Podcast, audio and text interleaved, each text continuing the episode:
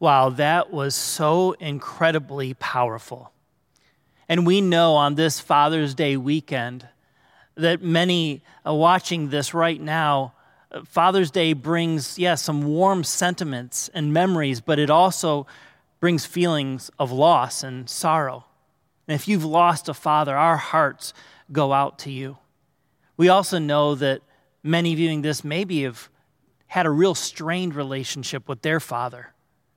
And if that's you, I'm praying that God will meet you in the midst of that strained relationship. You know, I've been really, really incredibly blessed. I have an awesome dad. And I had an incredible father-in-law that we lost just years ago. One of the greatest joys of my life is being dad to Lainey and Gracie and Carter. And over these last weeks, working from home in the midst of quarantine, you know, we've had lots of extra time as families, dads and kids and spouses, right? And some of that's been kind of hard. In fact, most of the time I'm a pretty even-keeled, steady guy. But there's one thing that will set off anger and frustration in my heart like almost nothing else. And you know what it is? It's when our kids are arguing with each other. When there's disharmony, disunity in the home, when the people that are supposed to be the ones championing you and loving you and encouraging you and fighting for you are actually fighting with you. There's something that just goes off inside of me. And I think, I think some of that points to the very image of God that is placed in every man and woman. There's something deep within us that can't stand when there's anger and when there's hurt, when there's disunity. That leads me to talk about what we want to think together about this weekend. I'm calling it the Father's Heart for Harmony. There's a beautiful psalm, Psalm one thirty-three, and I want us to look at it together. It's only three short verses, and we will look at all three of these together. The psalm, David begins, and he says in Psalm one thirty-three, verse one, "How wonderful and pleasant it is when brothers live together in harmony." You know, it's possible for something to be a pleasant, but not also wonderful or good. But here, David says the harmony of brothers dwelling together in harmony is both wonderful and pleasant.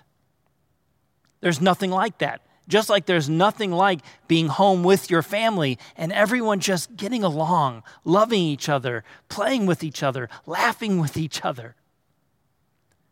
It's a beautiful thing. So, so what is this harmony that David's specifically talking about? Psalm one thirty-three is known as a, a psalm of ascents or a, a pilgrimage psalm. It was often recited or sung even by the Israelite nation as they would travel to Jerusalem uh, to worship together at the temple. And so here David is picturing the beauty of God's people all coming together in one place and dwelling together in harmony. What is harmony? uh, it's really a musical term. Uh, growing up, I played the saxophone in the school band since fifth grade. And on through college, and even one, once in a while, I'll still pull it out just to have a little jam session with our son Carter on his drums. But the word harmony literally means when two or more unique and different notes are played at the same time, complementing one another, thus making a beautiful sound. Notice the definition of harmony says that it's when two or more unique and different notes. Harmony isn't about unanimity. It's not about sameness. In fact, it's highlighting the differences. And whether that's the differences in two notes or two people or two personalities or two different groups of people, cultures, races, there is something beautiful that the Father's heart resonates with when there is true harmony. So the psalmist David goes on to give us two pictures of this harmony, two illustrations.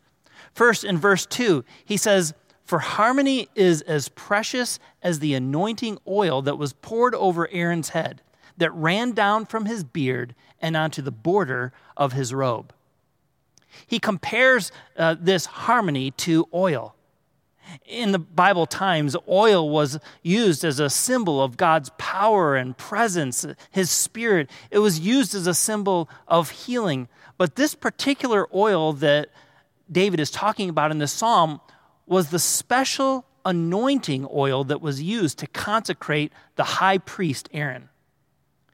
What's so interesting that I found out as I did a little bit of study on this is that when the when Aaron was consecrated, he was fitted with a special breastplate. And on that breastplate, there would have been gemstones. And on twelve of these gemstones, there was engraved the different names of the twelve tribes of Israel. And so when David in this psalm says, harmony is as beautiful, as precious as this anointing oil that's poured over Aaron's head and then flows down to his beard, it would eventually make its way over the breastplate. This oil was a symbol of the beauty of harmony, the harmony of God's people, because God's heart is always for harmony. And he gives one more picture. He says not only is this, this harmony precious and beautiful like oil, it's also precious. And in verse three, he says, harmony is as refreshing as the dew. He compares it to dew. He says the dew from Mount Hermon that falls on the mountains of Zion. Now, the Mount Hermon was one of the largest mountains in all the area and to the north of Jerusalem.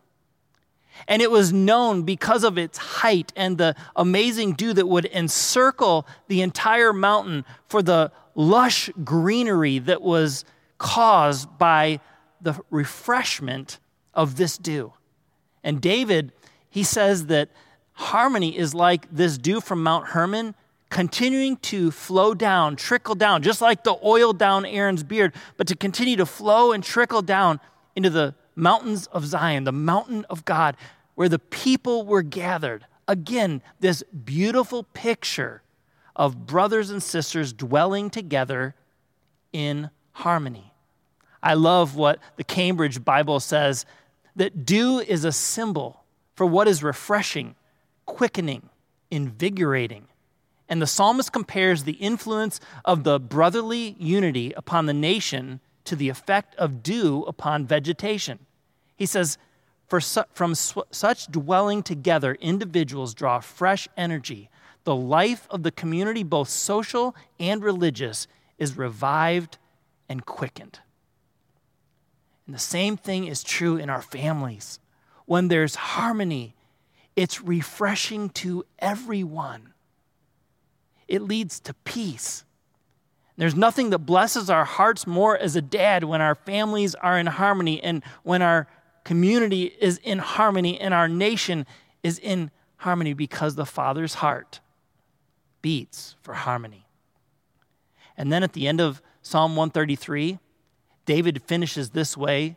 In verse three, he says, "And there the Lord has pronounced his blessing, even life everlasting." Some versions of the Bible here say, "And the Lord there commands his blessing." You see, it's not just a wish or a want. It's not just a prayer that we lift up for God's blessing, but it's here, the place where brothers and sisters are dwelling together in harmony, that God commands his blessing. His blessing for real life. His blessing for life evermore. So the question is, how do we have this harmony? How do we maintain it? How do we nurture it? Because it's not always that way in our family, in our community, in our nation.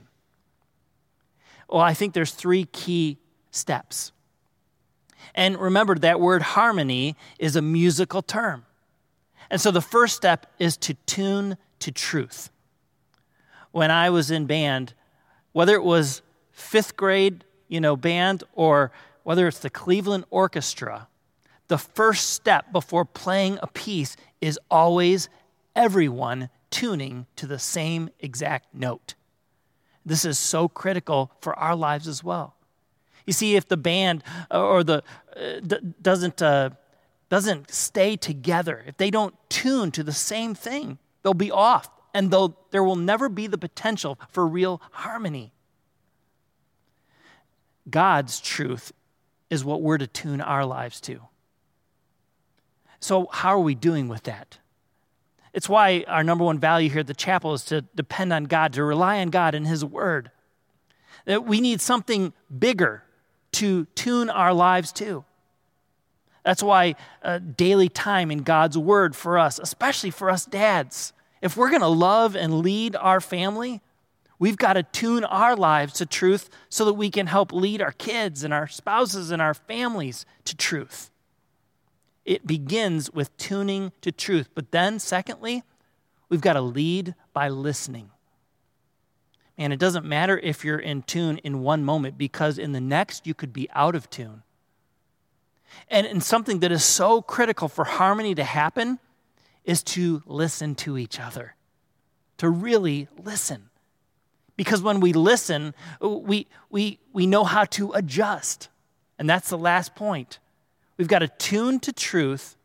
We've got to lead by listening and then adjust accordingly. You know, when you tune an instrument, it's all about either increasing the tension or releasing the tension to find the exact right pitch.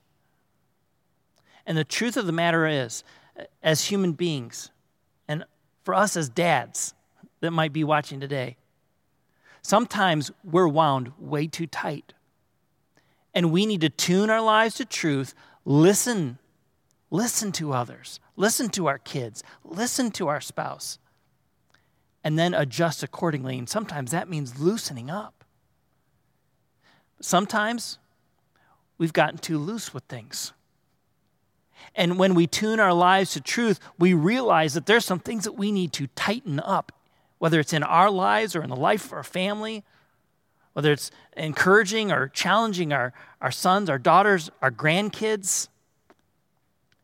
These are the steps that help us discover the beautiful harmony that is at the heart of the Father and ought to be at the heart of every father. How's that all going to happen, though? It's all about centering our lives in the gospel of Jesus. I love what Eugene Peterson says, and we close with this. He says, the gospel is never for individuals, but always for a people.